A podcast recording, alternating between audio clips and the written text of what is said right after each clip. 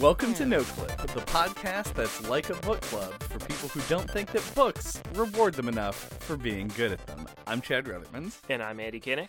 and today we're going to be talking about Psychonauts 2, which was a game that was developed by Double Fine, published by Xbox Game Studios, and was released in 2021 on Windows, PS4, Xbox One, Xbox Series X, Linux, and Mac OS. And uh, but first, if you could give us a like or a rating, it would be greatly appreciated. So, Psychonauts 2 is a platformer, and it is the sequel to Psychonauts. I'm getting all the very obvious things out of the way. Mhm. The thing that I like about this, and it's something that we tend to avoid doing, but now I like th- the proximity between when we talked about Psychonauts, the original, and this game. Mhm. Um, I don't remember if we knew that Psychonauts 2 was being released when we did that episode. We did because we talk about it a little bit. Gotcha. Uh, I re-listened to it today because there were a couple of thoughts I had, um, and one of them was I I could have swore I never played this as a kid because I did not own an Xbox, and I thought the game was an Xbox exclusive game. Mhm. And while doing some research today, I found out the reason I thought that is because it was originally being funded by Microsoft, Mhm. but then they were taking too long and they cut all their funding. So they had to get it from somewhere else, and it ended up on everything. Um, and there's a nice inverse with Psychonauts 2, where they were crowdfunding it, and then Microsoft came in and was like, "We'll fund this and take as much time as you like." yeah uh it- and it is weird like seeing the xbox game studio thing come up like on your PlayStation. yeah like double fine is at this point like a fairly well established studio and i say well established in the sense that people know about them Mhm. because it seems like they're hemorrhaging money at all times I don't know if it's that they hemorrhage money so much as they only ever get just enough money to make the thing that they want to make and nothing more. Yeah. and it's it's weird because like the majority of games that they put out have been well received, at least by like the core audience that they put them out for. Mhm. Uh so it's it is it's interesting that way. And I think part of it is like they have a certain desire to put out something that has a, a production value maybe a little higher than most like on the indier side studios do. yeah, it's probably those LucasArts roots Mhm. because LucasArts has tons of cash, uh, or they did when they were still a uh, game studio anyway. Yeah. Um, but yeah, like they. It, um, like when we talked about Hellblade, I can't remember the name of that studio. it was a Team Ninja? That sounds right. It has ninja in the title. I think. Yeah. But uh, they they had this whole thing. They were like, "Oh, independent AAA, blah blah blah. Uh, we can make a game that looks like this." Um, but in I in my head, I feel like Double Fine like embodies that idea to me, where it's like they really do make games like an independent developer does. Um, Mhm. It's like a big part of the the Double Fine adventure documentary where Tim Schafer is like, "Oh my god!" like whenever they go behind closed doors and talk about the money, he's like, "Fuck my life." Mm-hmm. Uh, so yeah, like it really seems like they are very, uh, for one reason or another, like dead set on like continuing to do that until the Microsoft buyout. Yeah. Yeah, which is nice. Um I mean it's not nice because you know, capitalism has a tendency to not be very nice. But it was nice to see the double fine crew, so to speak, sort of come together on this because you had classic voice actors from like every single game that they've released independently. Um both in the Psychonauts realm of uh, people like Richard Horvitz, who plays Raz, uh, and is also known as, you know, just like a cartoon voice actor largely. Um, but they get to bring back Jack Black and they get to bring back uh, Elijah Wood and things like that. Like yeah, they- who weren't in the first one. right, and, but did appear in subsequent Double Fine Fine games over the over time. Yeah, I don't think it. I don't know what the first game Jack Black did a voice in, but I feel like ever since he did, he's been in all of their games. Yeah, I think the first one was um, Brutal Legend, Yeah. uh, which is a game that tricks you into thinking it's going to be a cool hack and slash game, and then turns into an RTS, and then you cry about it because you bought it on a console. Uh, or maybe that's just me. Mm-hmm. Um, but yeah, it was it was cool to see uh, sort of like the the evolution of this game via Double Fine sort of like trajectory over the years, and to end up with Microsoft and making a game that actually seems like it was really well thought out and put together on a timeline that made sense for them. Uh, basically, my final thoughts are that I think this game is good. Yeah, yeah, it, it was nice to see. It's like like very satisfying to see Psychonauts get like the sequel it deserved. Mm-hmm. Because yeah, I feel like there is a universe where this turned out a lot worse because of crowdfunding and things like that, not being able to get enough money to make something that looks this nice. Yeah.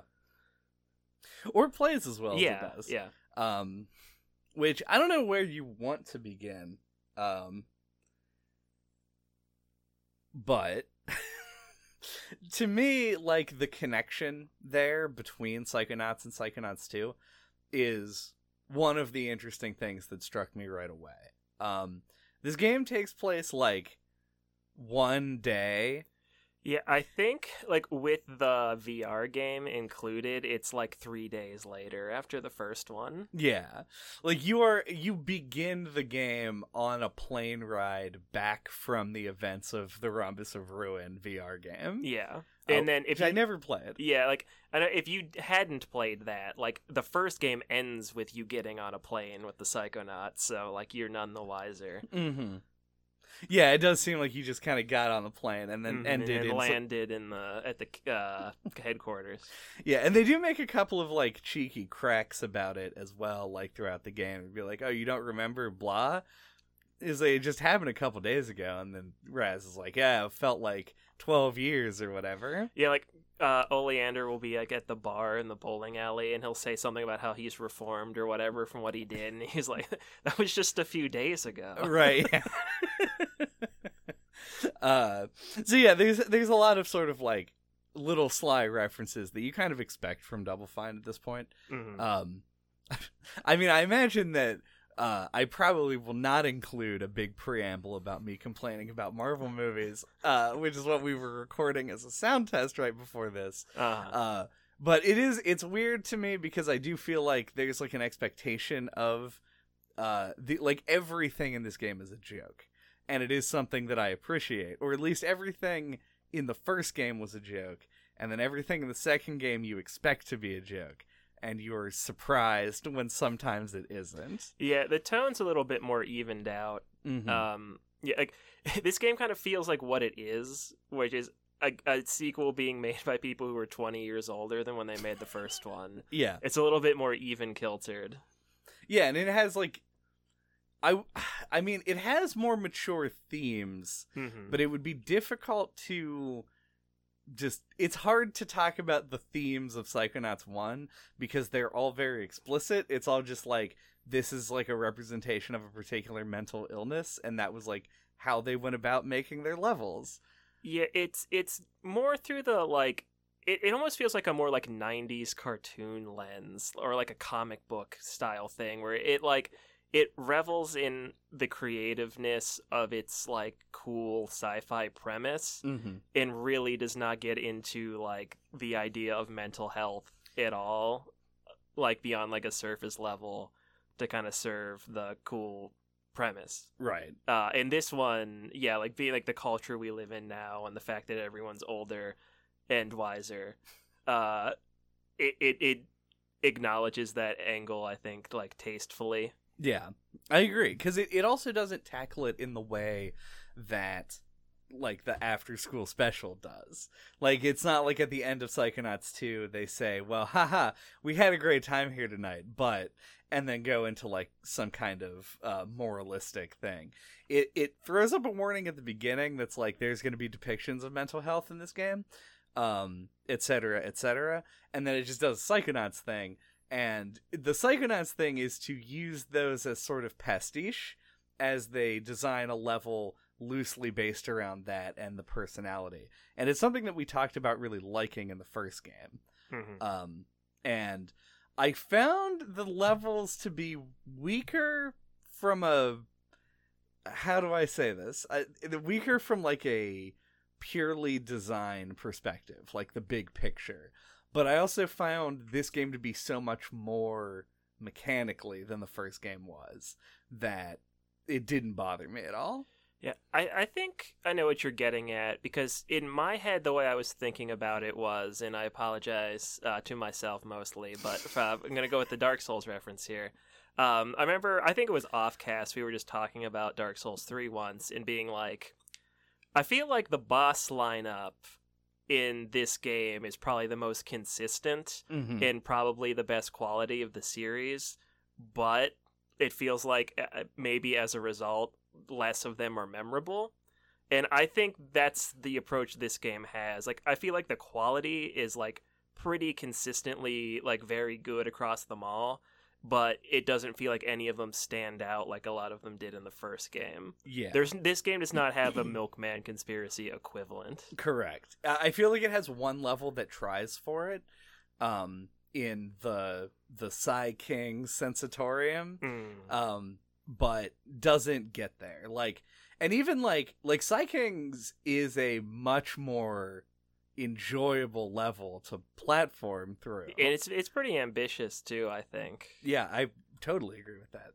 Um, but then like Milkman just leaves a bigger impression. Yeah, Uh, yeah, it, it it had more of that like edge to it. The first game did. Like like I was thinking about this. Like um thinking back on it, like playing this game made me a little nostalgic for the first one, even though I just played it like like a year two ago, years two ago. Or, yeah. Um, but like, yeah, it, it has a lot of that like, old like, yeah, as I said, like that edge and like that kind of like uh personality and like I don't know. There's just like a roughness to it that gives it some charm. And this definitely doesn't have that, but it's good in different ways. Mm-hmm. Yeah, it's that's a good way of putting it. I think the the lack of an edge because uh th- this it feels like a much safer game in a lot Yeah. of ways um especially from like a mechanical design perspective it's a lot less safe if you consider like including gay people to be unsafe which Mm. you would have like if you spend any time in the video games circles sometimes that can be a little dangerous but uh but it, it does it plays it pretty pretty straight Yeah, no, I, I think they did that very well. Um, the the gay representation, because like they don't talk about it, mm-hmm. and I think that's like makes it feel really like organic. And I think people who might roll their eyes or like not be happy with that sort of thing, um, would probably be more accepting of it that way because Mhm. like they can just kind of like roll right on past it. On a big levitation ball. Yeah, on a big levitation ball. So like Uh-huh. I, I think they played it pretty smart where it's like the representation is there and it it's pretty impactful that scene. Yeah. Um so like, I think it's like yeah, it's really well done is all I'm trying to say. I think they walked that tightrope just just right. yeah i mean because obviously the goal at any point is just to make Like I'd be surprised if people got outraged about that. yeah and i mean this is and this is coming from the the development team led by mr shitface uh Isn't it Mr. Shithead? Mr. Shit. Yeah, I think it is Mr. Shithead. Classic anagram of Tim, of Tim Schafer. No, it's got to be. f- No, well, uh, no, the F. The F there. It is Shitface. Okay. Uh, my favorite mean spirited joke about Tim Schafer aside, though, uh, the goal uh, always is just sort of like make your representative characters feel like real fucking people, like Yeah. they are. Uh, and this It- game does a tremendous job. yeah, make doing it more incidental and like don't lampshade it. Yeah. So we got a lot of good shit uh, to get through, I think. Mm-hmm. Um, do we want to talk about levels from a mechanical perspective first and then just kind of see where it takes us? Sure. All right. Um, or do you want to talk about psi powers? Let's talk about levels. Um, I think they will easily branch into each other, so it doesn't matter what order. yeah, it does seem seem like the true way to go about it. Um, so yeah, this game's tutorial level is was the most infuriating level for me. But like coming into it, having played Psychonauts one as recently as I had, Okay. Oh, is it because it kept moving you to places and you couldn't go back and get the collectibles? Yeah, and there's a ton of stuff that was like obvious foreshadowing for when you could come back with a better ability to do something. Yeah. And I just like wasn't able to at Yeah. the time. Yeah. It's somebody who's very the opposite of you when it comes to that stuff. They did do it really heavy heavy handedly heavy handedly Mhm. and it stood out to me as well. It's weird cuz like especially like the uh the dark thoughts. Um Yeah. They Like- got like two spots where those are or those are there. Yeah, and it's like right there, and I can see the figment that I want to pick up oh so badly, and I was like, I guess I can't do it yet. Got to come back later. Uh, but I do want to shout out this tutorial level is very is pretty light on the tutorial, uh, as far as like it getting its points across go, and I really appreciate that. Uh, what I don't appreciate is that the fucking the weird the tooltips are uh like I guess like area triggers. So th- even when you come back at max level in the game, they'll still be like press the R2 button to pop out the levitation ball. Yeah, there are a couple of spots even later game where they put those in there and they show up every single time. Mhm. Yeah, it's just one of those unfortunate things Yeah. uh, that happens in some games, and luckily it doesn't happen too much in this. Mhm. Like like the Last Guardian. um, but uh, yeah, no, I actually I thought that this level was like a really great vertical slice and like a pretty great like um representation of like what I liked about the first game. Like it, it, it not just gameplay, but also yeah, kind of like that tone and that pacing. Like it's snappy. It does feel like a comic book, like True Psychic Tales or whatever Right. the comics Raz reads. Um, it's just really stylish, and they do like a thing that was like in all the trailers where like Lobato keeps extending the hallway as Raz runs down it. Like there's Mhm. some cool moments and visuals. Uh, and you get everybody working as a team, which Yeah. is really satisfying. Uh, so yeah, I, I it got me pumped up. Oh, for sure. I uh yeah, uh, all the things that I said not to minimize the effectiveness of the actual level. And it is it continues um the thing that happened in the last level of Psychonauts 1, which is where you had two brains sort of like Mhm. intermixing. So you had the office building stuff that was like an implant and then the teeth and shit that were uh specifically uh is his name Dr. Lobato? Yeah, Lobato. good good joke good sticks joke that Mhm. aged extremely well uh uh but you get that like that melding of of uh topography that's really nice um and by nice i mean gross as hell Yeah, they, they could put it in the veins and stuff and the gums. yep real gross hmm uh but yeah I, I really like the tutorial in this game um which is not something i get to say a lot because i feel like games kind of shy away from tutorials these days hmm and it's it's nice to see one that like knows what it's doing. This is obviously an experienced team. Yeah, like I feel like they really do a great job of like updating or modernizing the first game. Mm-hmm. Like this feels like what if Psychonauts but made now. Uh like really well. Like it, I feel like in the way that like the the writing is in the way like the gameplay is and in all that stuff. yeah, So yeah, like it having like a classic tutorial level just felt right.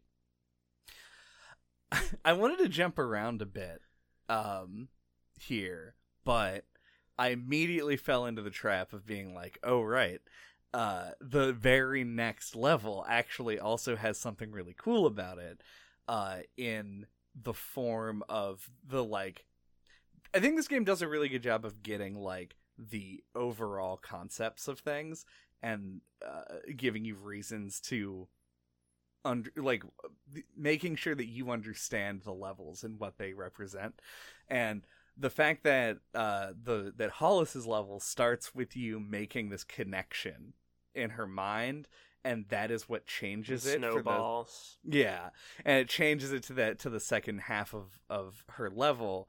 Uh, is just really good. I really liked that as like a whole concept, and kind of wish that it had been taken a little further. Yeah, and it, it reinforces her backstory. Mm-hmm. um like in her mental vaults you find that like she fucked around with someone else's brain and like you see that like you just changing one thing did this much, Uh huh. and like the you know, so it puts into perspective like what she did. Mm-hmm. And I've actually read people online complaining about how Raz was like so apologetic and he lost like how much of a badass he was, and I was like, he's like ten. Yeah. I, I, and one thing I didn't even think about until I was reading some reviews are like that's like because I was thinking it of it like mechanically. I'm like it's really weird that they have the mechanic of the mental connections do all this cool stuff in this level and then Mhm. after this it's just like a zip between points thing but then like um someone pointed out it makes total sense narratively because Raz messing with her mind and like fucking it up causes him to like change uh his opinion of like his powers and after that he always asks everybody before he goes into their head Right. Yeah. and like I didn't even notice that Uh, so I thought that was cool that there was a reason for that I did notice that he asked everyone before he went in. Um, but I did not notice. It just seemed like common brain courtesy. yeah right? but like he because in the first game he just like jumps into anybody's head yeah, uh, that he feels like there'd be um, scenes where he like throws the fucking yeah when they're not looking Yeah, uh, and then yeah he does the same to hollis uh, like to, so that they can go on the mission Mhm. and then it has negative consequences and he learns a lesson yeah. It's yeah, it's really good. Uh, sort of like evolution there. I never would have made the connection. I guess the pun, mental connection pun kind of intended there. uh, the uh, between like that event and not using the mental connection in the same way. But it does one of my favorite things uh, in a game like this, and we'll talk about what kind of a game this is here in a bit. But uh, where it takes this thing that you have a mechanical or narrative like express purpose for in this case the mental connection and allows you to play around with it a little bit and sandbox it because you can make mental connections between the words in the brain other than the ones that are story required. Uh, and there's an achievement for if you like connect anger with socks and sandals it like it's like everyone hates socks and sandals and she goes on this big fucking like rant about it. Uh, and it's good it's funny it's got good jokes um and she has like i imagine they kept her in the studio for a good while just recording really dumb lines to say when you connect certain things. Hmm one of my personal favorites being i can't believe people prefer open casket funerals. It's just, just such a bizarre string.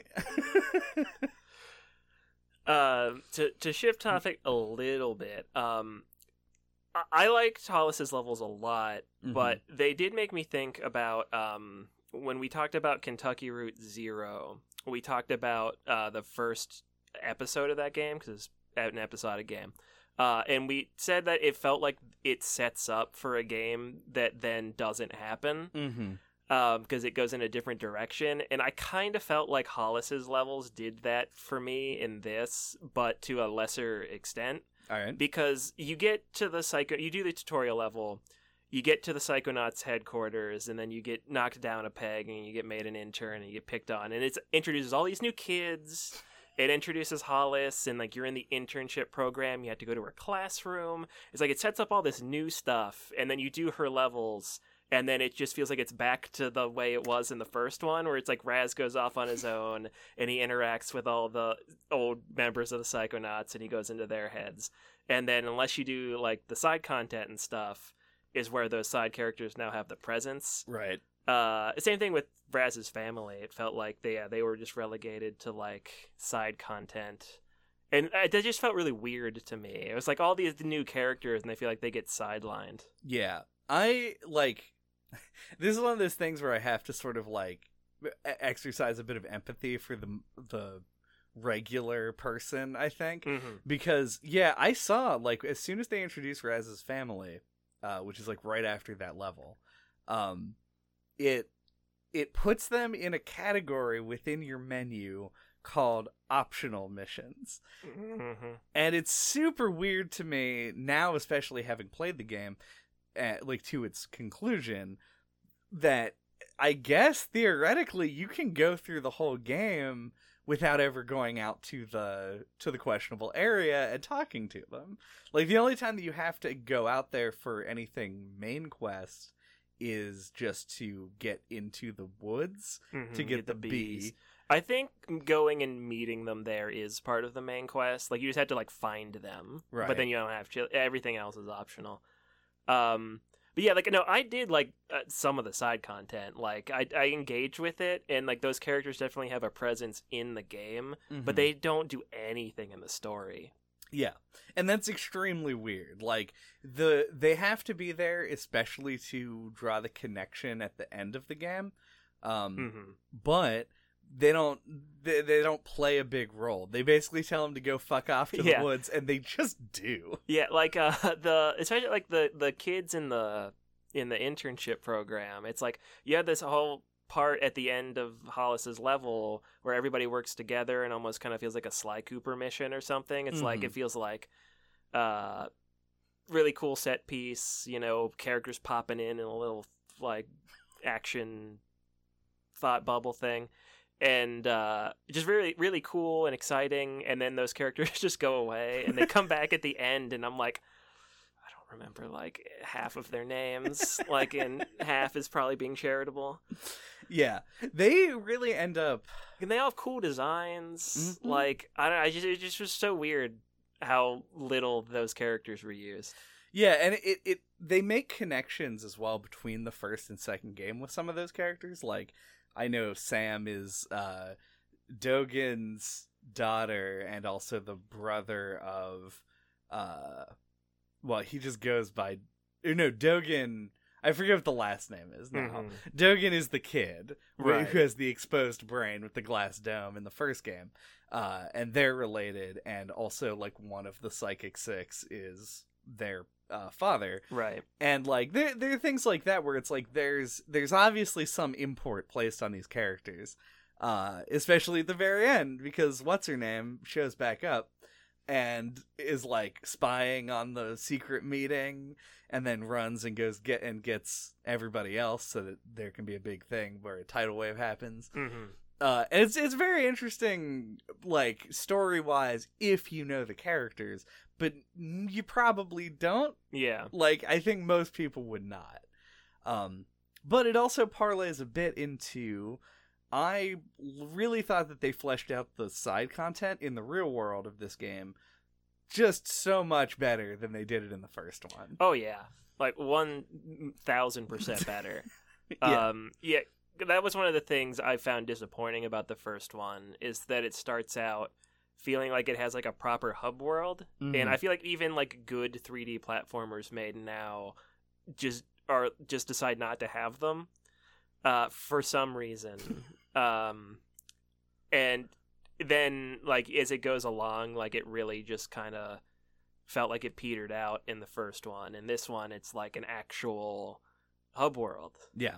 It's great. and it's it's got enough stuff going on in it that you can sort of like spend a little bit of time in between and pick up stuff as you go and have a lot of it last until the end game hmm And Uh, like which is the, not what i did of course but the- that middle chunk of the game opens up in such a way where you can go to um there's the two labs Mhm. across the lake and it's like you can you're incentivized to like take your time and explore uh, before you go and talk to those guys. So it, it, it is well placed i think when that opens up. Yeah. And it it makes the game feel you just said the word paced and i was like trying to like go around it but i can't. It feel it makes the game feel more well paced because of its existence even though it is entirely optional. Yeah it feels more modern. Mm-hmm. Because I remember going and doing a lot of the the uh, optional stuff in the outdoor area, um, in like all of those zones.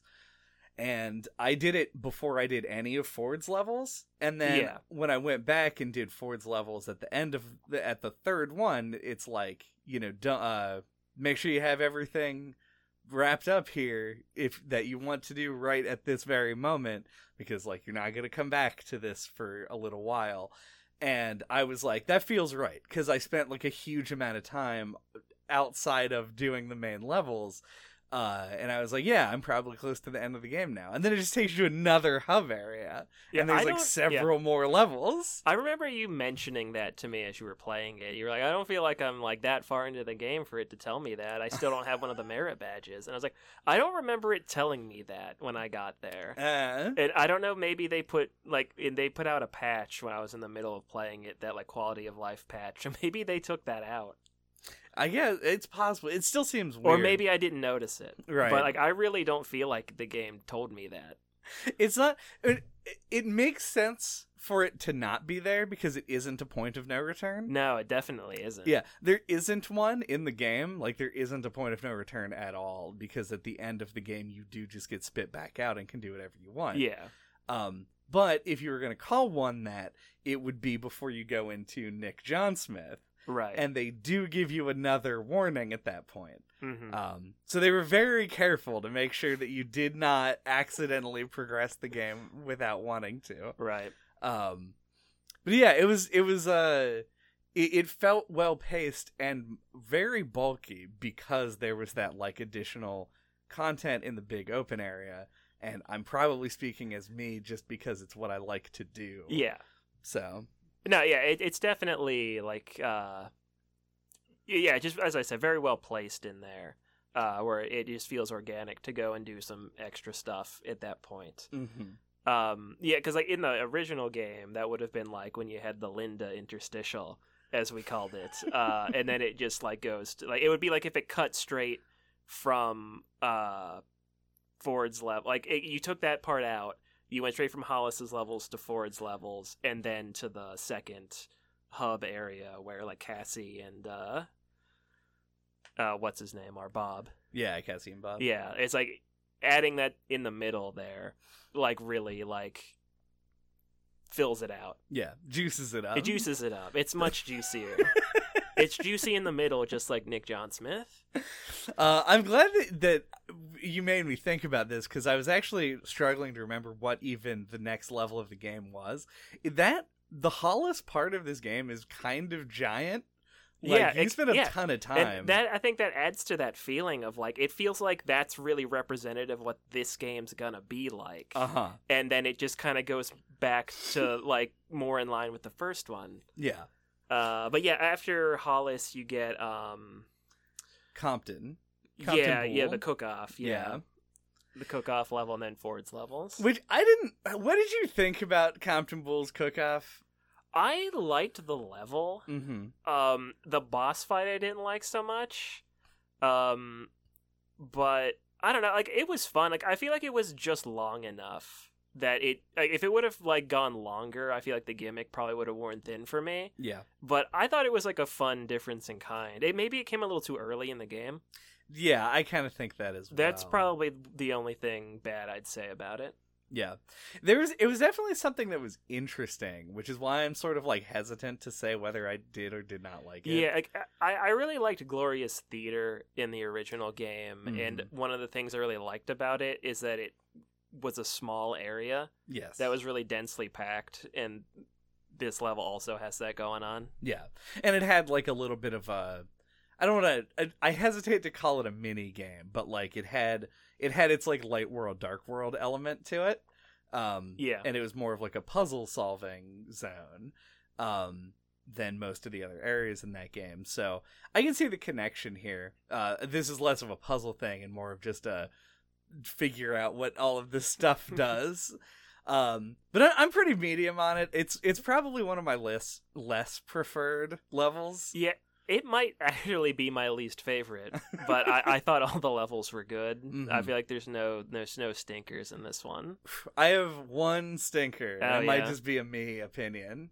Uh, and it's it's coming up next. It's Okay. Ford's bowling alley. Oh, the bowling alley. Yeah, Yeah, I actually I kind of think of all of the four levels as one level. sure. Um, but no, yeah, I think that's actually a good call. That's that's down there too. I probably would have liked it less if I didn't get all the figments my first go through. Oh yeah. I uh honestly like going back for figments wasn't a huge deal. I I thought that I really liked the part where you had to scale the the unfinished building on Mm. the ball, like that is an interesting challenge. Mhm. But then a lot of the level was just like, oh, you're going too fast, so you gotta like navigate a turn with jumps and stuff. And it's like, this I- isn't the game isn't built for this. yeah, there were so many um of the ball returns Mm-hmm. that I found like it was actually I, like I would try a thing and I'd be like this seems a little too hard like I don't want to roll across this neon sign Mm-hmm. they just jumped off the ball and just ran across it and, then I, I could I could just ball. do that so I was like that might be the big brain play uh That was definitely the big brain. yeah I did the smooth brain play of staying on the ball. uh My brain is smooth like a bowling ball. yeah no that's a good call out uh But also, I didn't. If we do want to lump Ford together, uh, and I don't mean for discussion purposes, I mean just for this hypothetical. uh Uh, then Ford is probably the weakest brain for me because I think that I liked his letter game level. oh yeah yeah A what the mail sorting Yeah, a little bit more than the cook off, but I think it brings it's like my second or Oh, third yeah. least favorite thing. I liked that one, and I think it might just be a nostalgia thing because it made me think of Tick Tock Clock from Mario 64. like it felt very Mario to me, like Mhm. that idea of like all the mail flying around. And I hate Tick Tock Clock, so that's probably yeah. what it is. I mean, it is a very hard level. hmm Um, that is actually not a Mario 64 hot take. Um, but yeah, I, I I liked that one, and I liked the hair cutting one too. That one I think is good. Yeah. just genuinely, it did have the the lice section. The first Oh, lice section took me a long time to figure out because I am a dummy. couldn't hit I the guess. button. Yeah, Yeah, like I swear I tried that like three times and just missed the button. Right. So it took me a while too. yeah, but that that seems more like a. I mean, it's either a readability problem on the levels part, which is like a fairly minor complaint. I yeah, think. I think that's what it is. yeah, or it's us being dumb, in which case we can't really. Oh, okay, a little, hold- a little column A, Eh, little column B. B, Yeah. Uh, yeah, I, I, I liked that those levels were short though. Like, Mhm. there's something about that. Like, once again, like I, I just felt like really good pacing to me. Where it's like you just did Hollis's level, which was really long, Mhm. and it felt good to have like a handful of short ones all in a row. Yeah, To and me, they are. Yeah, they, I like that they're short, and I understand the resistance to doing a short level in a game like this Mhm. because it does seem like they put a ton of effort into making them as visually distinct as possible. So it represents a lot of work to have like a bunch of little short levels. Mhm. Um, but they do this. They have your your tutorial level, a bigger level, and then four kind of small levels. Because sandwiched in the middle there, you have the game's The biggest hub world, giant yeah. level. Uh, no, I mean uh, Oh. uh, the PSI King's Yeah. Sensatorium. Gotcha. Yeah, which has It's its like- own hub world and fast Yeah. travel system. But uh, just I was just you made me think there that like that's right when they give you the hub world Mhm. is when they give you the shorter levels, and that also feels like it goes together. yeah, that's true. Yeah, Uh, so do but we, yeah, you sandwich between the two biggest levels. Yeah, Right. is what you were saying.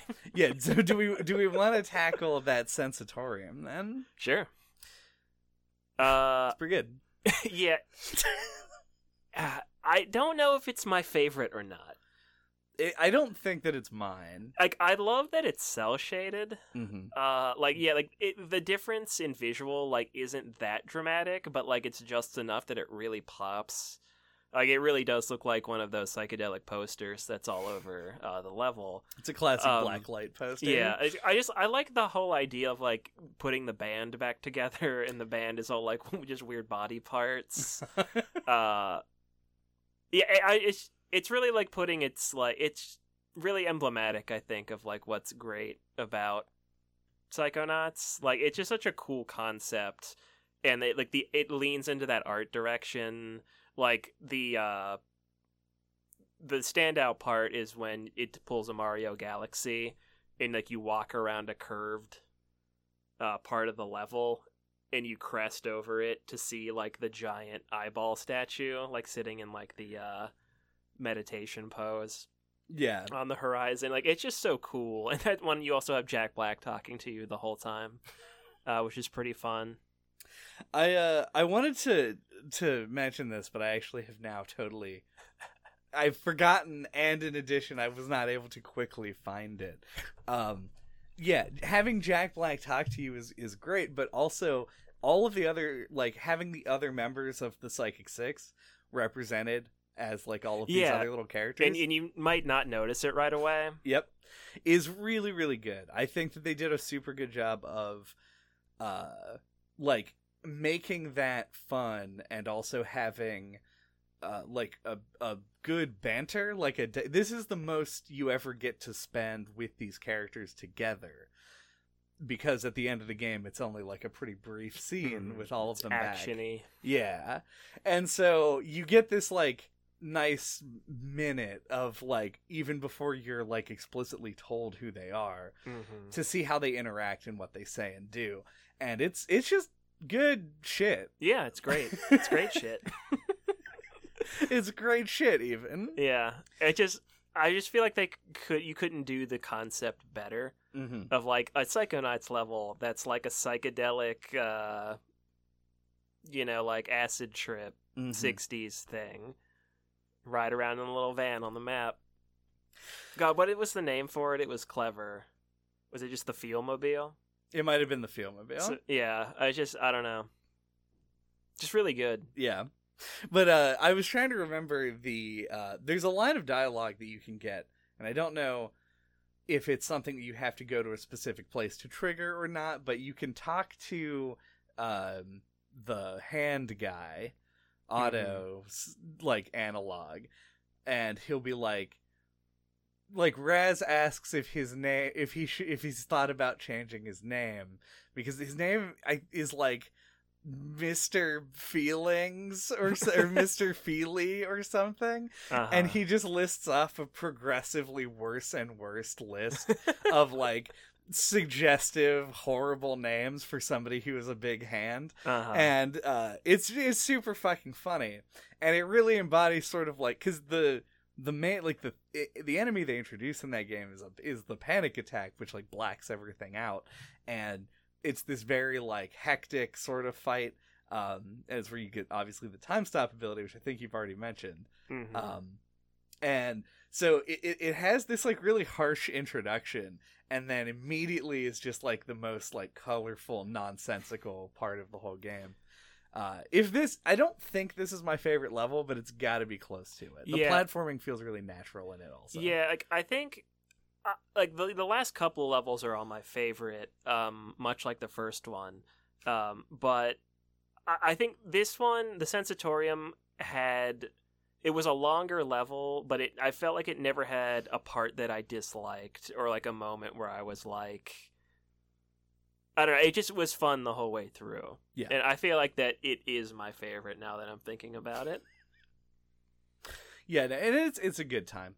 Uh, do we want to like let's take a, a pause because I think this is the Mhm. point where we're about to jump into the second like half of the game essentially, hmm which is three levels, but they take a long, long time to do. Yeah. Um, and talk about sort of like because that unlocks that level unlocks that time stop ability that now we've both mentioned, and it, Mhm. now it's just repeating. It sounds bad. hmm Um, and it's a, debatably one of the more significant um, new abilities that you get in this game. Mhm. Uh, maybe not debatably. It's really strong. It's a really good ability, and it works surprisingly well. There's a ton of little things that are planted in the game to like make you think about like, oh, what do I do to get past this obstacle or whatever. It's a really fast water wheel and shit. Yeah. You're like, what the fuck is that? Like, what point does that serve? It's like, oh yeah, because you can then freeze and climb up on it. Yeah. Um, I'm honestly a little disappointed in how it got implemented as far as like actual platforming goes. Mm-hmm. Though I guess I don't really know what to do other than slow down something moving really fast. Mm-hmm. Um, but you unlock a few new abilities in this game that um weren't in the first one. Uh, and I was wondering like, what what was your hot bar? What did it look like for most of the game? Uh, my hot bar was uh levitation was on L two always because that's where it started and I never moved it. Mm-hmm. Um, uh, and then I had usually uh, Psi Blast on R1, Pyrokinesis on R2, and then L1 was usually. Try, I can't remember what was on L1. But that was one of the ones I would swap. I would always swap L1 and R2 out for other Mhm. things. Uh, but I tried to keep like a, a main like two or three in as often as possible to minimize switching. Yeah, I felt I basically did you had like the the goofy stance version of what I did. uh which which oh, you had it the other way. Yeah, like I, mine was R2 levitation because that's where it started in the original Yeah, Psychonauts. see, I didn't remember that. I just I just knew that I left it where it started in that one, and that's what I did in this one. Yeah, I had Psyblast on R1 at all times. Yeah. and then L1 and L2 were my like flex spots that I put whatever. Um, for like combat and stuff, I, there's like very little reason to use things like mental connection. Mhm. Like Oh, there are was, pins uh, that make them better in combat. It was the telekinesis, just the hand to pick Oh, up yeah, and yeah. throw it was what I usually kept on L1. one of the better pins. Because I experimented with a bunch of the pins, and so many of them are like really limited in their use. Mm-hmm. One of the better ones I found was there's a, a TK, a telekinesis upgrade, that is just like you can just always throw stuff. Like, Mhm. even if there's not an object, you just pick something up off the ground. And it actually makes telekinesis useful and not the one that I hated switching to because I had to be like, oh, I gotta do the one, the single telekinesis puzzle in this area. So I go over, get in the menu, fucking put it Mm. in. yeah, Uh, I liked throwing things at enemies with it. That I- makes I, sense. I just yeah. had the habit of using it from the first one. right. I think. I think I just didn't use it there either. Oh, so. yeah. Um.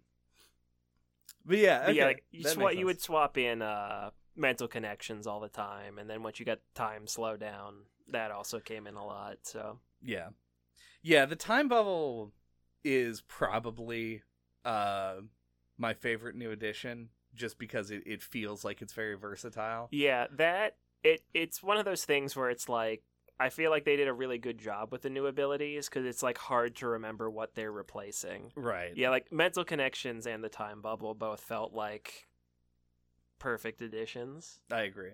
And we, and we haven't talked about the level where you get it yet, but projection felt kind of weak to me. Oh, the little uh, Your little drawing, your little guy. clone guy. See, Mhm. to me, that felt like it just suffered from last unlocked ability syndrome, Mhm. where because it is la- it's like unlocked in like the second to last level, so it doesn't get a lot of time to be used. Mm-hmm. And that's true. But even when they do use it, I feel like It's not fleshed out. Really. Yeah, you just pull some levers. you pull levels and you can go in mail slots, and that's that's pretty much But it. I like the idea. Like if they made a Psychonauts three and they didn't bring that one back to like try and flesh it out, mm-hmm. uh, I would be disappointed. Yeah. but we did, haven't talked about clairvoyance Oh yeah, clairvoyance, the Uh, continual. making a return from the first one, and uh, they did make an effort to make it more useful, but it still proves to not be very useful.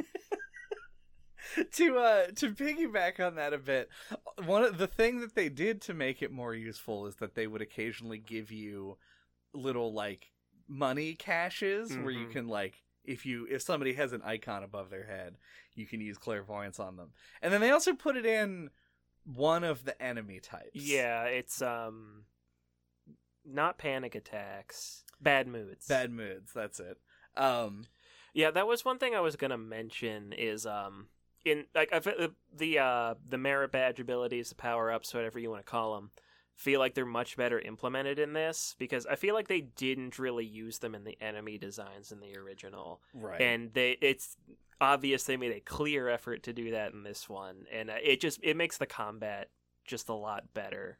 yeah it feels a lot more dynamic. Yeah, I think it has a bit of a weakness when it feels like you're switching mid combat a lot, Mm, yeah, but I can basically I didn't think that for 90% of the game until they introduced bad moods. And then immediately I was like, you mean I have to use clairvoyance?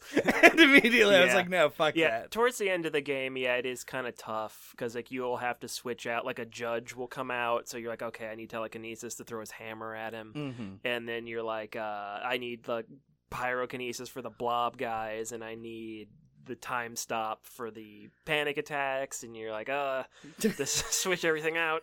yeah.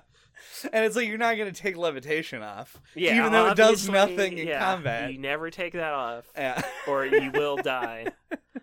there is like somebody from Double Fine listening to this right now. Like, I, why did, why is everyone so fucking attached to levitation? It's like you're complaining that you couldn't use four powers, and it's because you physically had four spots and weren't using them. hmm But no, you don't. You don't ever take away telekinesis. Let me talk about telekinesis briefly, and I think we'll we'll just take a break Yeah. and come back and we'll talk about the rest of the levels and shit. But I wanted to complain about telekinesis, which is blasphemy. I don't know about that, but I think there's a single change that they could make to this game, and it would become like almost as good of a platformer as like a Mario game. Because I feel like this game focuses on different things. It isn't a Mario game. It's not. It's not even really a big rooms games. It's no. like a small rooms games. Yeah, it's more about dense level. It's more Banjo Kazooie than it is Mario. Yeah. There's a lot of like little individual areas that have like their own solutions, and once you figure it out, then you're on to the next thing. Um, but I think this game works really well as a collectathon, more so than the original game did. hmm But telekinesis has this like little speed bump to it as being like a, a a badge power. I feel like if they had put it on like a face button that was just like your run button was to pop up on the ball because when you play a Mario game, like just think like a 2D Mario game, you press the run button and then you're running faster at the end. like it does, he doesn't have to play an animation and I even like the way that levitation changes your physics because it's it's dynamic, it's interesting. Um but it's it's like a little bit awkward to put on and you can't really just use it in basic platforming because they have like your jump height and length sort of decided when they b- build the platforming. So if I want to go across some steps quickly, I can't use levitation or I can but it's awkward and hard Mhm. because your jump now has a different arc and thing to it. Um, I don't know if this is a fixable problem in terms of, or if it is a problem to anyone at all that isn't me. But I felt like it would have been, especially going back for all the collectibles and stuff, it would have been interesting to see it like more of a natural part of your movement than it is. Yeah, I don't disagree. Uh, it does feel like there's a button mapping like solution in there that could make it feel a little bit more natural. Like your punch attack is just square. That's not like you don't have to equip telekinesis to do that. Right. Um, so yeah, something like that, where if one of the abilities could be mapped to a face button, it would help a lot. Mm-hmm. And yeah, levitation feels like the one, like the candidate that makes the most sense. Yeah. Especially if your playtest group is us. Yeah, well, we think that. we talked about this on the first game and on this one. Yeah, Levitation never moved. like it just had to be there. it, it just it ties into your jump. Yeah. like you always want to have it. hmm It gives you the little your float ability, hmm and uh, yeah, your long jump is essentially that. Like run, long jump, and the I guess the flood would be the Mario counterpart. Sure. Uh, like these are all like tr- traditional sort of platformer abilities, but then then they're tied to a power up. Uh, oh, and your high jump as well because you get the, Yeah, the you pouncy ball of it. upgrade. Yeah, yeah. Uh, yeah, there's I don't know. It's such a good mechanic hmm that I if it was like what I'm complaining about is if they could make a good mechanic perfect, Yeah. which might be a little bit like pie in the sky, but it did. It felt like that. It, it was like it's still the best by a million miles, and honestly, it would be improved by one clairvoyance usefulness if it if it was changed. So just the smallest amount, the tiniest amount of usefulness. Mm-hmm. Uh, but yeah, that's my bit that I I did on on levitation. I feel like you could almost take out the punch move, Yeah, and because like, and and then just make square like the levitation ball button. mm-hmm. Yeah, because like I mostly shot things.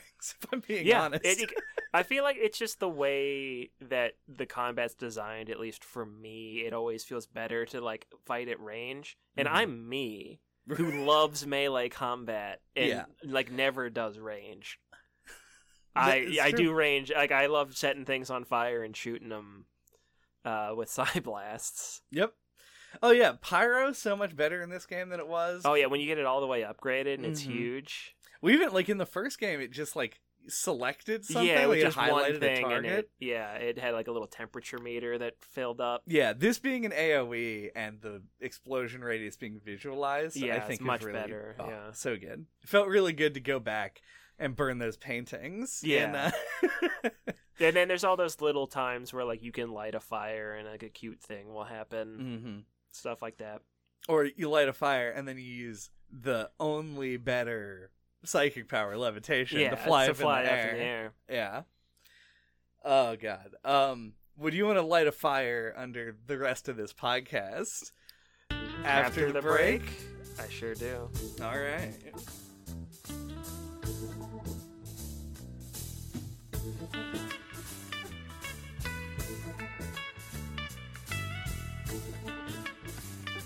Welcome back. Uh, we took our break sort of like smack dab in the middle of the game, so it seems Hmm. like it was a good choice. G- Congratulations! Round of applause for us. All right, good job. Uh, so yeah, after you get through the Ford Cruller part of the game, you get spit out in a entirely new hub world, um, which has basically two levels and then the final boss. Mhm. Um, these levels were pretty good. Yeah. uh, and it contains what I think is my actual favorite level in the game, which is Cassie's collection. yeah, that's the other contender for me. Mhm. Uh, I, I don't know. There's something about it where it felt like maybe there were a little, a few too many ideas in there for me. Like, because I liked the the main part of the library a lot, but then like it felt like shifting to like uh the the city part with Mhm. like the ocean of the ink and everything. Well, that part was cool. It almost kind of felt like a scrapped part of a different level that they kind of tacked onto this. yeah, a little bit. It felt like visually a little bit different than the rest of it. But that's a minor complaint. It's still a great level. Yeah.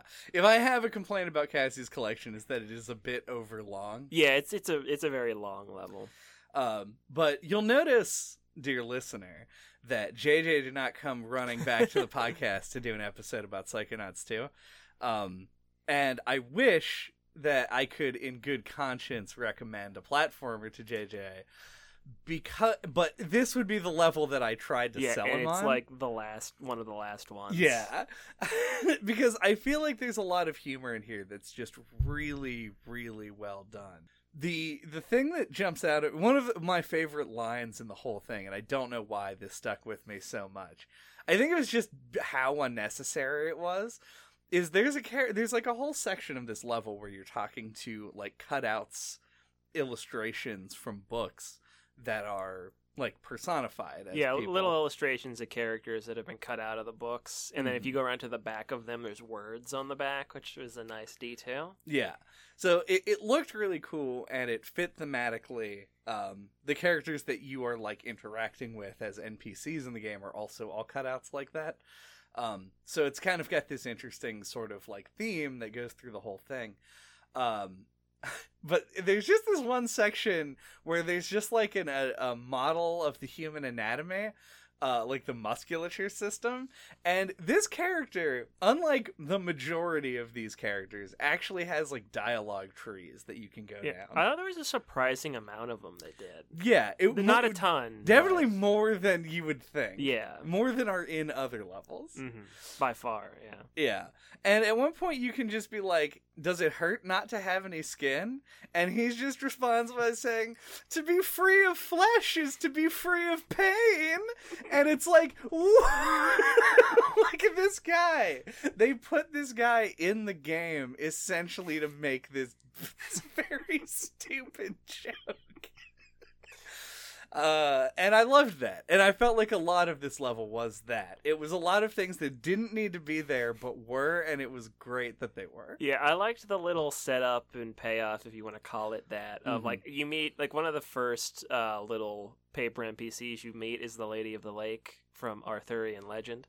Um, and she just mentions how she gave her sword to a knight fighting a dragon or whatever.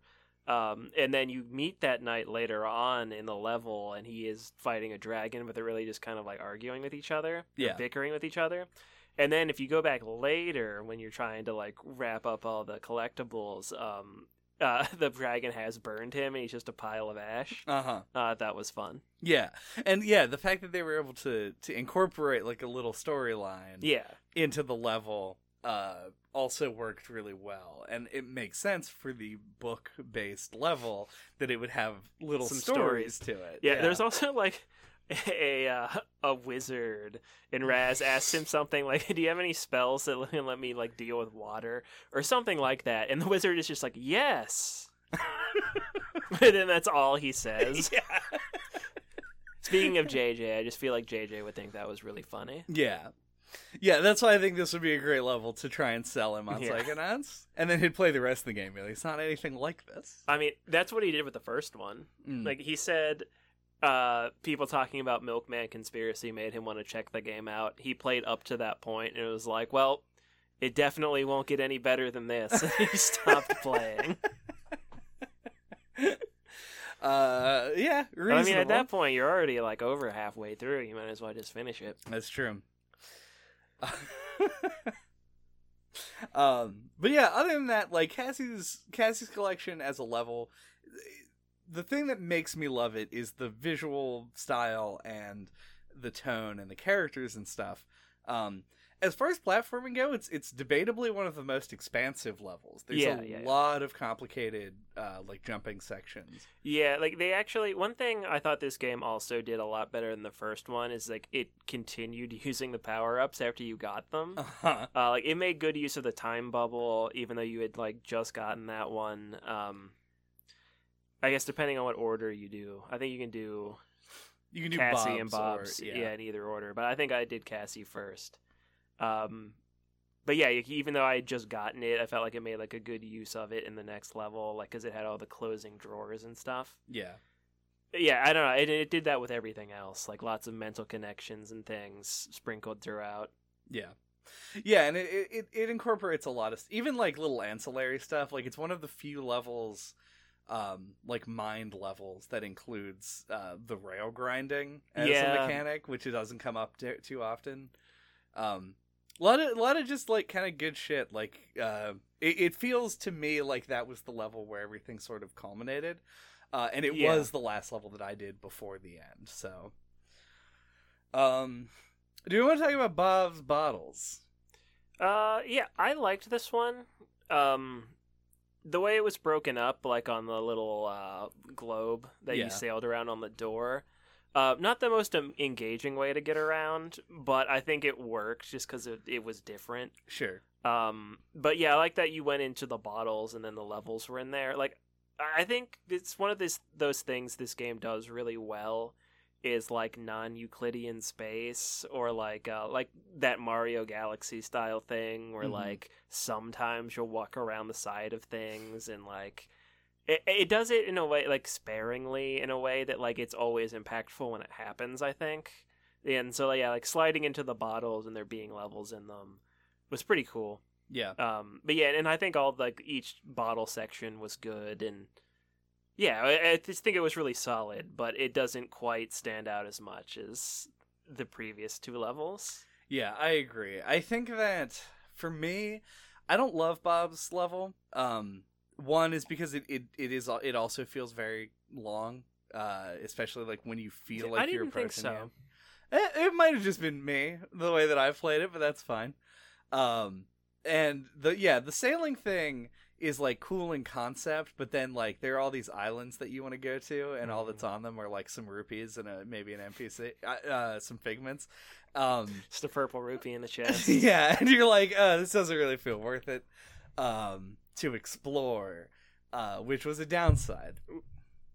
It did have a really funny joke though, where you talk to Lily Mm-hmm. and she has a different voice actress, and like Raz asks her like, "How does uh Bob know what you look like?" And he's like, "My dad sent him pictures," and he's like, "He's never heard you speak though, right?" And she's like, "How do you know?"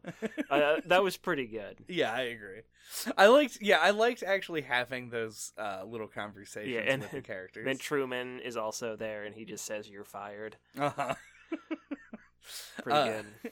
yeah and so that and that's all fine like i didn't have too much of a, a complaint about the sailing part of it um honestly the only thing that i didn't like about the level but there's a lot of it is the parts with the head that flies around Oh yeah. and my problem is twofold is one it's a mechanic that makes you wait and i'm me so i didn't like waiting Sure. uh but then the other thing is that he has like 10 very good barks Oh, and they repeat. But yeah, but it sh- they sure happen a lot more than 10 times. Yeah, that's unfortunate.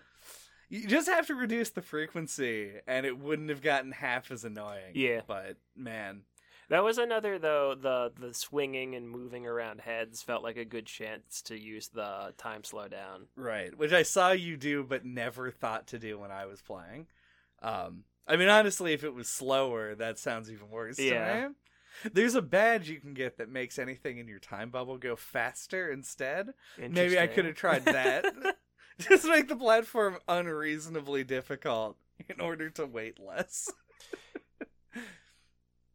uh also I didn't love the boss fight. I thought the boss fight was very long Oh yeah, and kind of a little tedious. yeah. I I feel like this should like is if there's like a TV tropes page, but for video games that probably exists, right? Mm-hmm. And I should probably know what it's called, but like. I think it's just TV shows. Oh, it's just TV tropes. Yeah. Okay. Uh, it, there should be a page for this kind of boss fight because uh, there's a very similar thing in like Kingdom Hearts three with like the Davy Jones fight. mm-hmm. Uh, and I know I've seen it other places. Like there's something in the middle, and like you whirlpool around it.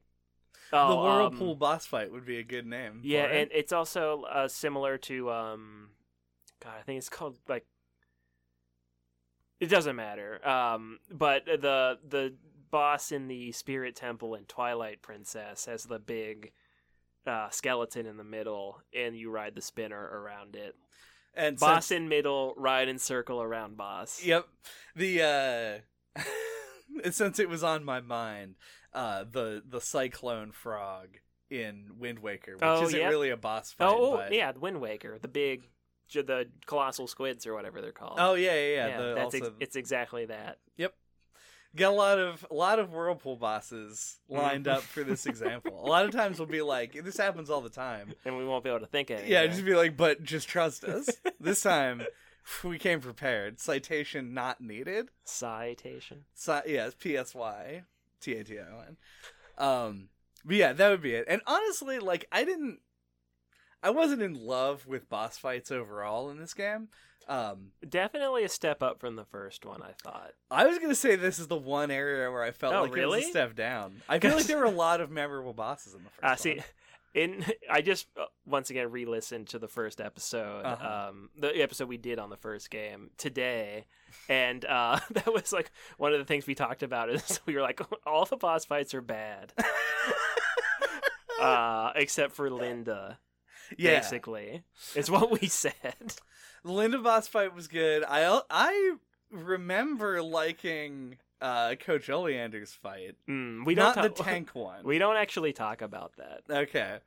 I No, I think it. I think the final boss is something that you say you also don't like, but maybe for different reasons. Well, I don't mean the final boss, Oh. which I don't like. It's Okay. it's got a lot of Oh, um, the superhero one. Yeah. yeah. We those are the two we call out. Linda, and uh, the superhero Oleander fight. All right, so maybe it was just those two. Yeah, Oh, because there's also the drawing tank one. That's yeah, like that one sucks. not the final boss, but the final boss is similar, and those are both bad. Yeah, So maybe not. Maybe Psychonauts is just a, a game series that doesn't do bosses yeah. very I mean, well. we've had this discussion plenty of times, but like bosses are hard to do in platformers. hmm um and like in the mario series um a lot of the 3d ones anyway have like a history of like having a couple at the beginning and then just throwing their hands up at it um but so yeah like it's it must just be really difficult to develop for uh because it happens so often that they're just like okay at best Yeah. yeah, I don't think that we've talked about a platformer on the podcast where we really praise the bosses. yeah the only one i can think of is mario galaxy hmm has good bosses So we need to crack that code. you would think that this game would work better because it has so many combat abilities. Yeah, and it's actually yeah, the combat system's pretty solid in this one. Yeah. But then they have bosses where you walk around and they throw things at you and you throw the things back at them. Yeah. Uh, and then a whir- whirlpool boss, and that's it. I actually, the final boss of this game, which I guess we'll get to, Momentarily. yeah, isn't the worst thing, but it's, I think I only think that because it's like the only time that I ever lost all of my health. Oh yeah. I didn't die because I had dream fluffs, Mm. but I did run out of health once. I see. I actually thought it, it the final boss was pretty easy and kind of almost felt like a victory lap boss. Well, I mean, none of them were hard. True, Uh, true. You could debate that the one in Bob's Bottles is hard because you just have to keep Yeah. your eye out for a lot of I things. I actually I had some trouble with um the one in the cook off oh, because it was just vomiting shit. Like there were so many. It was like the damage zones. Yeah. Because the vomit would hurt you. That annoyed me. yeah. I died to that one. Well, and like the the first boss, yes, the Hollis's hot streak boss Oh yeah, yeah, yeah. with the big robot is like basically the same boss. Like Yeah. they just throw like some towers down for you to stand on. that then- one was easier to deal with though, because like the just the levitation bubble would protect you from electricity, yeah, so it wasn't hard to avoid. That one felt that one I liked because it felt very set PC. Like it had the other characters involved and yeah, et cetera, et cetera. yeah. Well, that's kind of what I liked about the final boss Yeah, that this was game fun, because yeah, the yeah. characters actually came back and did stuff. Um, but yeah, I think that's just gonna be our bit on bosses. Yeah. Honestly, it's it's a definitely mixed bag. yeah, definitely mostly s- not great. Yeah, definitely a step up from the first one, but still not very good. It's like a mixed bag of Halloween candy, but like the old timey kind, where really there's like one good Halloween. It's like the There's like a strawberry flavored thing. yeah, like a strawberry chew is like the good one, and then everything else is like hard toffee. There's like candies that come in in like a a clear cellophane wrap Yeah. that no one knows what like they are. butterscotch something. Sometimes, other times Yeah. they taste like cough syrup, and it's like a fucking coin toss. Yeah. That's the bosses. Yeah, that's the bosses in this one. Um, yeah, so then you go into the, an incredibly long string of levels right at the end where you do the are you di- I maybe you just flew through these. No, I mean, I don't. I feel like it's two levels that are both just long, Yeah. But not, then uh, not a long string of levels implying that there's a bunch of them. well, it's those two levels that are long Yeah, and then you you commence the end game. And then it is Oh, I, I'm just talking about um, Maligula, whatever her real name is. You do Yeah. her level, and then you do Nick's, and that's it. well you do Nick you do Nick Maligula Nick Nona Nona Nona's her name. Yeah, Nona's first, and then yeah, it's Nick. Nona, Nick, Maligula. Because you the final Well, boss yeah. after you do. But is that even a? Should be in front of the mic.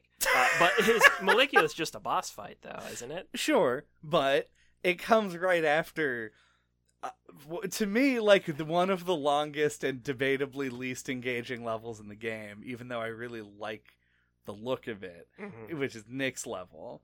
Nona's level, which is like it's a It's pretty short. it's a short level that has like a lot of sort of this is also not I didn't count this as being like one of my less preferred levels, Mhm.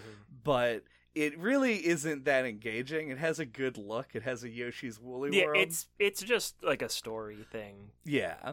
But for the most, but it is like it feels like they were like we can't just have them walk through here, so just like fight ten guys. Yeah, here's some figments. yeah, and you're like, uh, okay, I guess. Here's all the emotional baggage at the end. At the end, in a big pile. Yeah. Uh, and then you do do the final boss.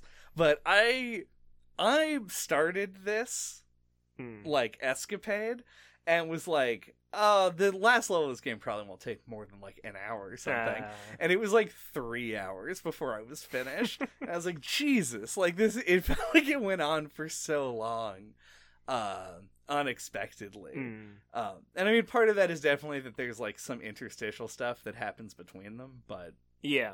yeah. So, how did you feel about Gerlu- Gerlovia? Uh, you mean like the narrative revelations, or Yeah. You mean, or do you mean Nick's level? Let's do them both, because Nick's level is mostly narrative revelations. Yeah. Um. Uh, I guess it's hard to put my my it, my feelings into words because I feel like the first game didn't really have much story to it. It was more just like kind of classic video game. Uh, it leaned on its characters a lot. hmm Um, and this one is kind of similar. Uh, it, it does focus on the characters and like what's going on with them. And then at the end, you get more into this story about how really it's with Ford. Like once you put his mind back together, is when the ball really gets rolling. The Mhm. levitation ball gets rolling The giant bowling ball gets yeah, rolling. and uh, you you find out that there is a big bad guy or woman uh, named Maligula that the Psychonauts all fought back in the day, and it basically just kind of left them all in shambles. um, and that Ford went inside her mind and made her forget who she was, and uh, disguised her as Raz's grandma Right. because she had killed his grandparents hmm and orphaned his dad. So he put them both together as family, and that's the twist: is that your grandma is the bad guy the whole time. Uh huh. Uh, and I think it works well enough. It's kind of a lot that's laid out pretty quick. Would be my only thing about it that feels kind of sloppy, but it, I think it mostly works. Yeah. The connection between you and Lucrecia, Yeah, that's her name. Yeah, Lucy. Yeah, yeah, is it's a little bit uh Palpatine is your grandfather to me, but I think I'm just primed for that because Palpatine was my grandfather Uh huh. and uh and Valmart was my dada. But um And you're half Dracula. also I'm half Dracula. Uh, happy Halloween, everybody. Um, but uh, the it, it it didn't that didn't phase me necessarily. Mhm. It's a cliche. A bit, yeah. But I think everything else, I really liked the unfolding of Ford's story with Lucy. Yeah, yeah, yeah. The the getting the backstory of all the Psychonauts was cool. Mhm. Like if you would have asked me going into the game, like if I would have thought that that would have been like a good direction to take the story, I probably would have said no. Mhm. I don't think that would be what's interesting about the world of Psychonauts, but it proved they proved me wrong. Mm-hmm.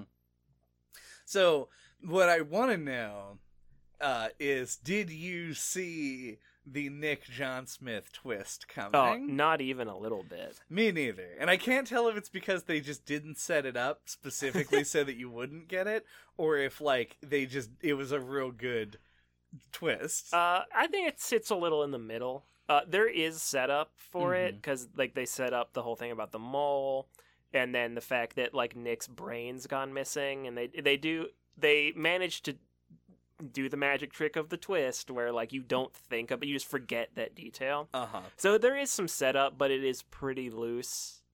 Um, but yeah, no, I think it is pretty solid. It's a solid twist, I'll say. Yeah. It's a it's, it gets a B.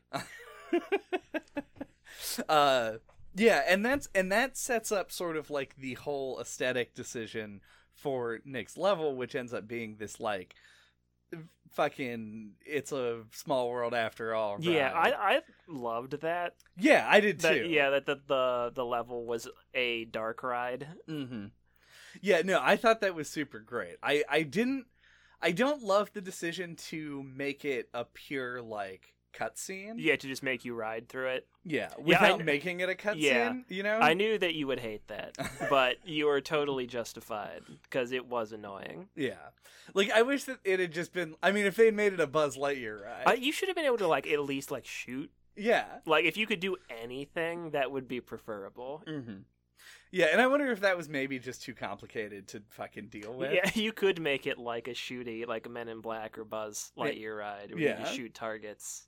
That would be kind of cool. been fun. Yeah, And like you should and like you get a score at the end because they do the thing where they it takes your picture. Mhm. Uh, why not give you a score at the end? Exactly, that'd be fun. But that's really the only thing cuz like honestly like it's an incredibly memorable level. Mechanically it isn't much of anything. Um No, I feel it, I feel like it worked for me though. yeah. I, And I, don't really, does, I don't really have a good reason why though. like, I, I agree with what you're saying, but I feel like I liked it anyway. Mhm. A, a touch that I really liked, um, it's just like a little Easter egg, is that all the kids from the first game are figments. Yeah, in the camp part. Yeah, I thought that was a nice touch. I also like that you can you when you walk towards the cabin, they shrink. You get smaller. hmm And I remember being like, "Well, that doesn't make any sense." Like, I was looking forever to find whatever is in one of the cabins, and then I was like, "All right, yeah, mine's. We're in a brain." Yeah, Like, it, it gives such a good impression of like a dark ride that I like had You just forgot. I separated it completely from it also being like uh, one of the brain levels. So Mhm. Yeah, and it, it, it is cool that Elijah Wood is gets to play the villain. yes, he does a good or job. like one of the villains. it, it it was weird because he very much kind of just uses his Elijah Wood. Oh yeah, voice. it's just his regular voice. it, it- that, I think that might also be part of what makes you not see the twist coming. Mm. Is because like I had this thought, like as you brought up at the very like beginning of the the cast, Elijah Wood did a voice in Broken Age, and I think is now just friends with Tim Schafer or whatever. At least on good terms with him. Uh-huh. Uh, so I was thinking, like, is Elijah Wood going to do a voice in this? Uh, and as well as Jack Black. Like, I didn't know. I didn't look into it. Right. Um, and the, they do both do voices. So like when he shows, like Elijah Wood just shows up as like the joke John Smith character who has his head in a vice or whatever he's doing. Because he has his brain taken out. I was like, oh, okay. Like Elijah Wood is probably a busy actor. They got him in to do like this joke bit part, Mm-hmm. and that's it. And then he ends up being the villain, and it yeah, it- it made the twist hit harder for me anyway. Yeah. Yeah, and everything sort of like worked out. I, I, I don't know if we necessarily want to go over anything particular in the last level of the game or in the previous level of the game in Nona's level. Uh, because there Oh. isn't I'm glad that you just said that because I just wanted to make a dumb joke uh, that's just for you and not for Daniel at all. Oh, good. Uh, but I had another. we've been taking. I guess this requires some setup if I'm going to say it. But uh, I I made a comment to you, however long ago it was now, like a year or so, that I've been keeping a tally of all the times I feel like I'm a brain in a vat. Mm. Um, and I had a recent thing with that because you just started uh, sewing some patches onto a jacket, and Yeah. you brought up uh, the fact that all pin cushions are the little tomato.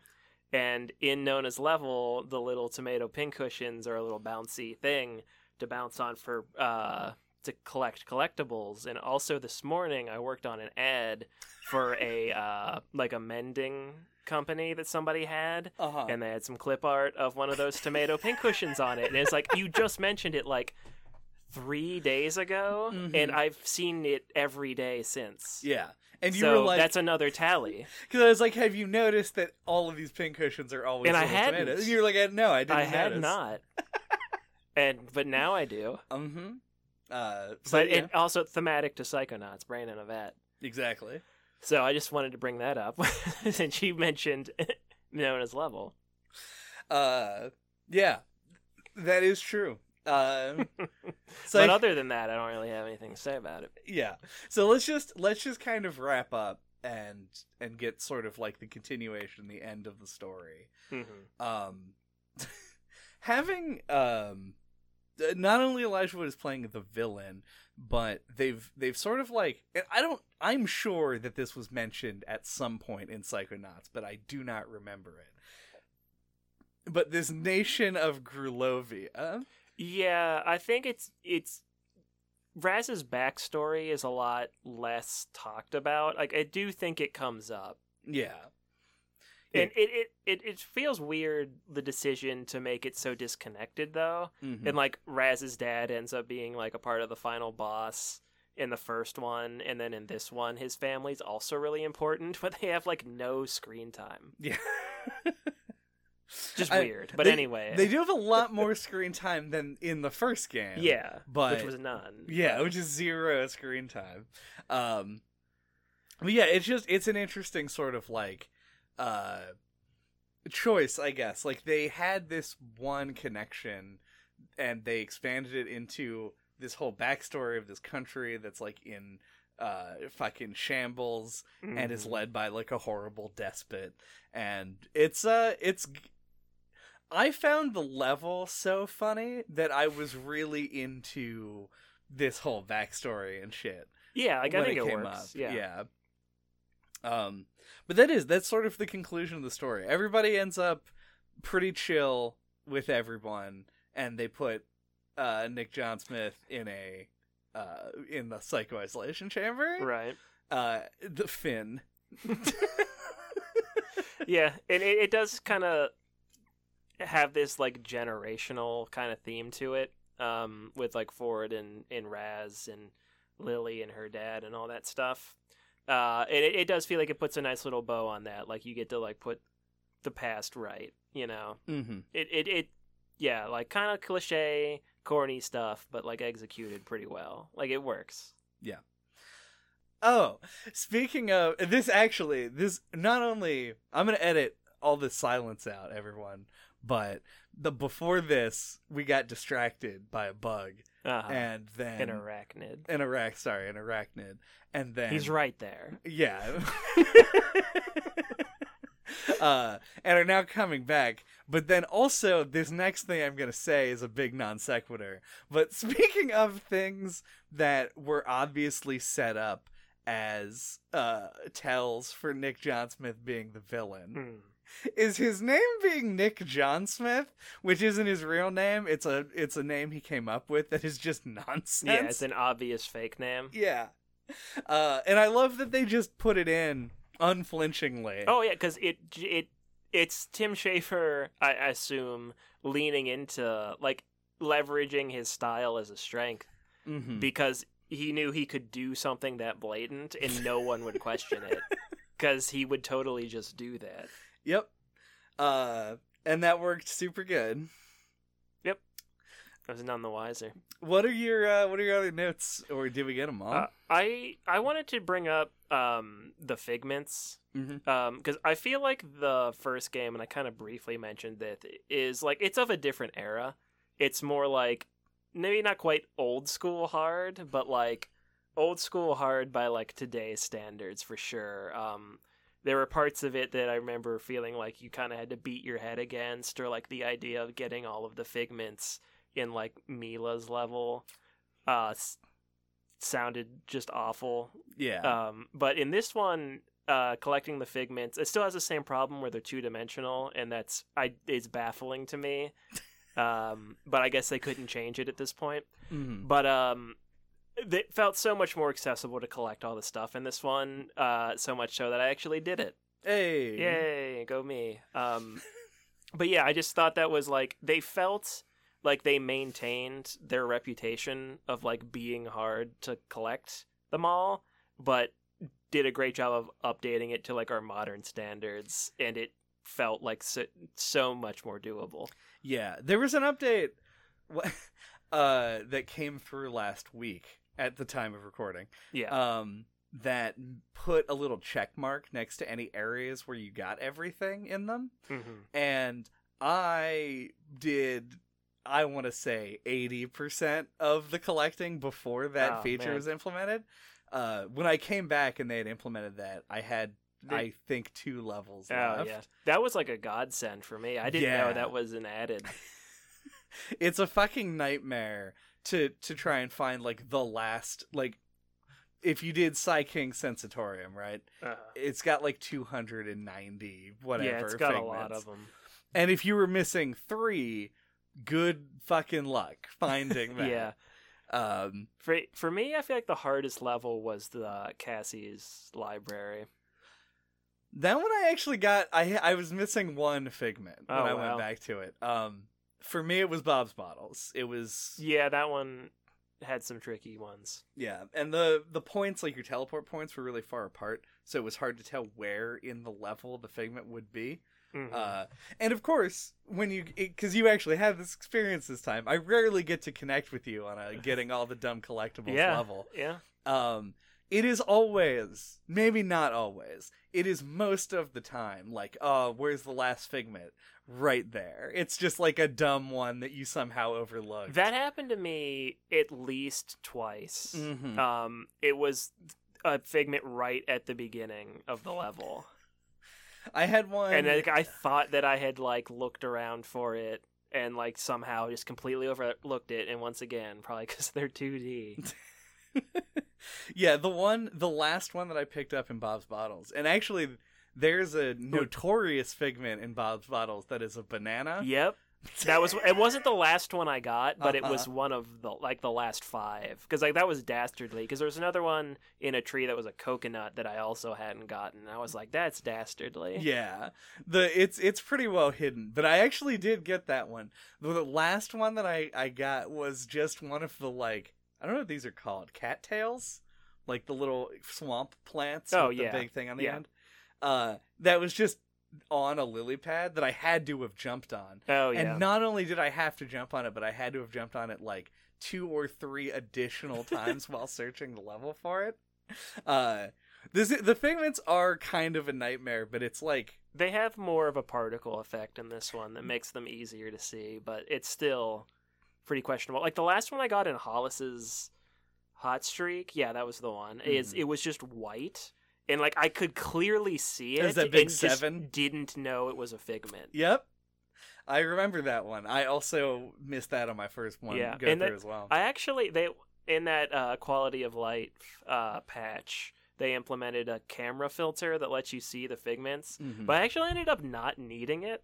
Uh, like I remember like using it a few times and just being in a room where there weren't any, and then moving on, yeah. and then just finding them on my own. So the one level where that was useful to me was again Bob's Bottles because it, you could look out basically onto the horizon yeah, and find the islands that had like little plant ones that obviously I missed. some little grass. Yeah.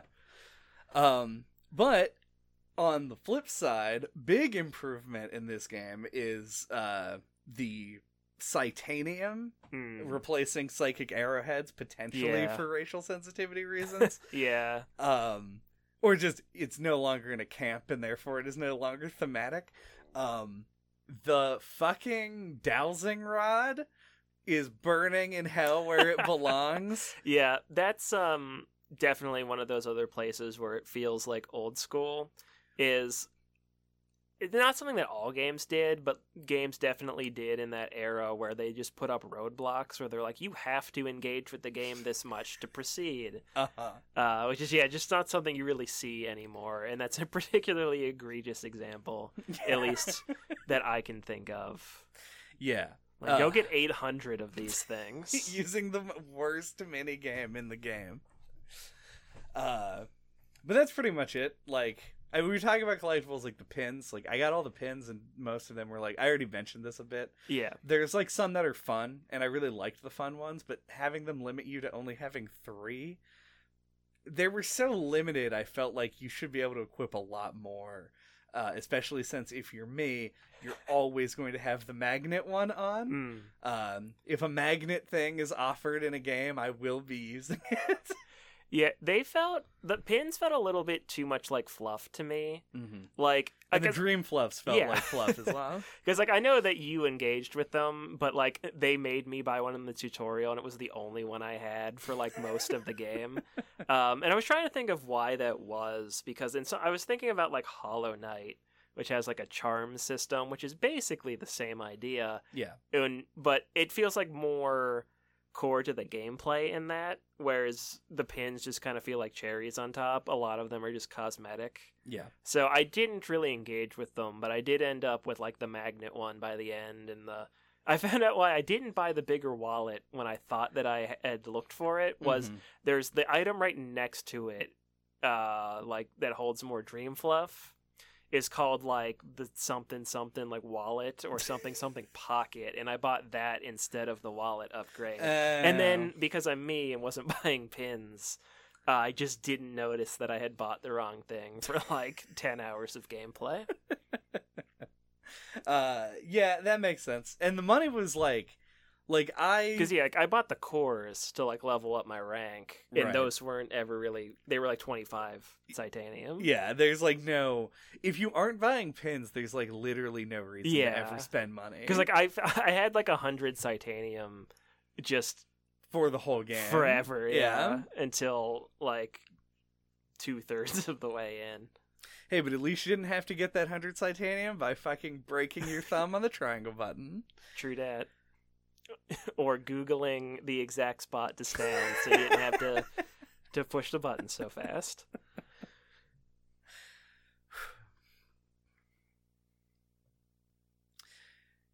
do we have figment thoughts My figment thoughts are, uh, this game is really great. Um, you know, because I just played the the first one all the way through for the first time like two years ago. So this isn't like a nostalgic favorite I've been waiting for a sequel for forever. um, but like I really remember hearing about the sequel and being excited about it because it, it seems like the kind of game that really deserved a second chance at life and i'm glad that it got that and that it turned out this well um, I, I, one thing i brought up on the first episode um, was w- this thing that i call the double fine problem where i feel like a lot of their games start out really strong and then felt like they ran out of money um, and I was and I said I hope that the Microsoft buyout alleviates that, and it seems like it definitely did. This game is much more even qualityed throughout uh, than pretty much any of their other games that I can really think of. So hell yeah, uh, I, I've grown a lot of respect for Microsoft for like funding uh, the myriad of different studios that they've purchased. So I hope keep that up. Um, but yeah, this game, I mean, I, I think it is like a, a great modern update of the first one. Uh, it, it, it feels th- like Psychonauts 2 feels as good to play as like I feel like you remember the first one feeling, right? I feel like that's got to be a really hard thing to do Mhm. um, to like update. Like he, Raz feels the same to control as I remember him controlling. So I think they did a great job with that, and not just with like gameplay, but also with the story. Like the tone feels pretty much the same. It has lost a little bit of edge, a little bit of that like early two thousands uh, angst, I guess, that they had while working on the first one. Um, But uh, I think that's arguably like mostly to its benefit. Um, yeah, this was just really great to play. It was like a nice surprise. Like I didn't expect it to be as good as it is. Um, so yeah, really glad that this happened. Like a big like uh game revival success story. I think like it's just a really good sequel, and thoroughly enjoyed it. Yeah. Uh, if somebody had asked me what I wanted out of Psychonauts 2, I would have told them, fucking no. Because uh, I don't. And to this day, I still don't know what it is that I want from a Psychonauts game. What I got from Psychonauts 2 was a lot more similar to Psychonauts 1 than I would have expected. And arguably, that's probably the best thing about it, is it's a game that knows what it is, and it knows what its fans want, and it churned out something that was fucking good. Like, it's just an improved version of the first game, and while some of the levels lack the really jarring creativity that was in the first game, like the stuff that you would get dropped into and go, "Oh fuck, like this is what we're doing today." Like that kind of got sucked out, but maybe that's just experience with the game speaking. Um but a lot of the stuff in this game is is just very solidly designed. Um Psychonauts 1 is like a classic 8.5 out of 10 kind of game uh, where anyone who like anyone who has experience with video games who plays it for the first time most likely is going to be like this is a solidly designed platform. They'd probably say this is also pretty funny as well. Yeah. i liked the jokes. Uh psychonauts 2 feels like it hits that same balance but in both instances the games are just so far in my like t- realm of taste that I've just really enjoyed both of them. Mm-hmm. Um, so yeah, the, I would definitely recommend. I would recommend Psychonauts two to people who have played Psychonauts one, and to people who have not played Psychonauts. Yeah, 1. you definitely don't need to have played Psychonauts one. Yeah, I think it is just genuinely a very good, especially if you're like an Xbox owner, and the big game that like is selling your console is a first person shooter and there's sort of an identity around that brand this is a this is a really good platformer that is not only uh like available on the Xbox it is also like a an Xbox branded thing. Like yeah. like you mentioned about like the Xbox Game Studios funding like it really does mean something. Mhm yeah, I'd put this up there with like Mario Odyssey as like one of the most accessible platformers that I feel like people who usually don't play them would like this. Yeah. Thank you for listening to No Clip this week. What are we talking about next time? Next time, we're going to be talking about The Legend of Zelda Ocarina of Time. Why did we wait so long to talk about it? You'll find out. uh, this will be a fun one. And I guess it's probably worth mentioning that we will be talking predominantly about the 3D re-release on the 3DS. Yeah, that's what we'll both be playing. Um, I don't have a 3DS capture card, so if you're watching on YouTube, I don't know where I'm going to source the footage from. The footage will probably be from the original game. Yeah, that so would make sense. If that'll annoy you, I'm sorry. uh, but until that time, you can get a hold of us. All of our contact information is on our website at noclippodcast.com or on splattershot.pro. Uh, there you can find our email address, our Twitter account, link to the Discord where we talk about the games, or you can find our YouTube channel where you can watch all of our old episodes. Um, including Psychonauts. Can you believe it, ladies and gentlemen? uh, uh, we've also talked about, as you mentioned a little bit earlier, Super Mario Odyssey. Uh, technically, we talked about Broken Age, but that's a yeah, 3D World we did recently. Mm-hmm. Yeah, we do actually kind of a lot of platformers. We got unshackled from yeah, JJ. And... we we di- we don't have a lot of them in the catalog because of JJ for so long, mm-hmm. but we've been doing them. We've been making up for lost time. We sure have. um. So yeah, check those out and buy the subscriber pin to so that you can identify as a no clip subscriber to all your friends buy the comment pocket upgrade so you can post more comments in the comment section. Use Psi Blast to ring that bell. Yep, uh, that's it. Yep, all right. Ground pound that said like button, uh. whatever. Uh. I don't know. Oh.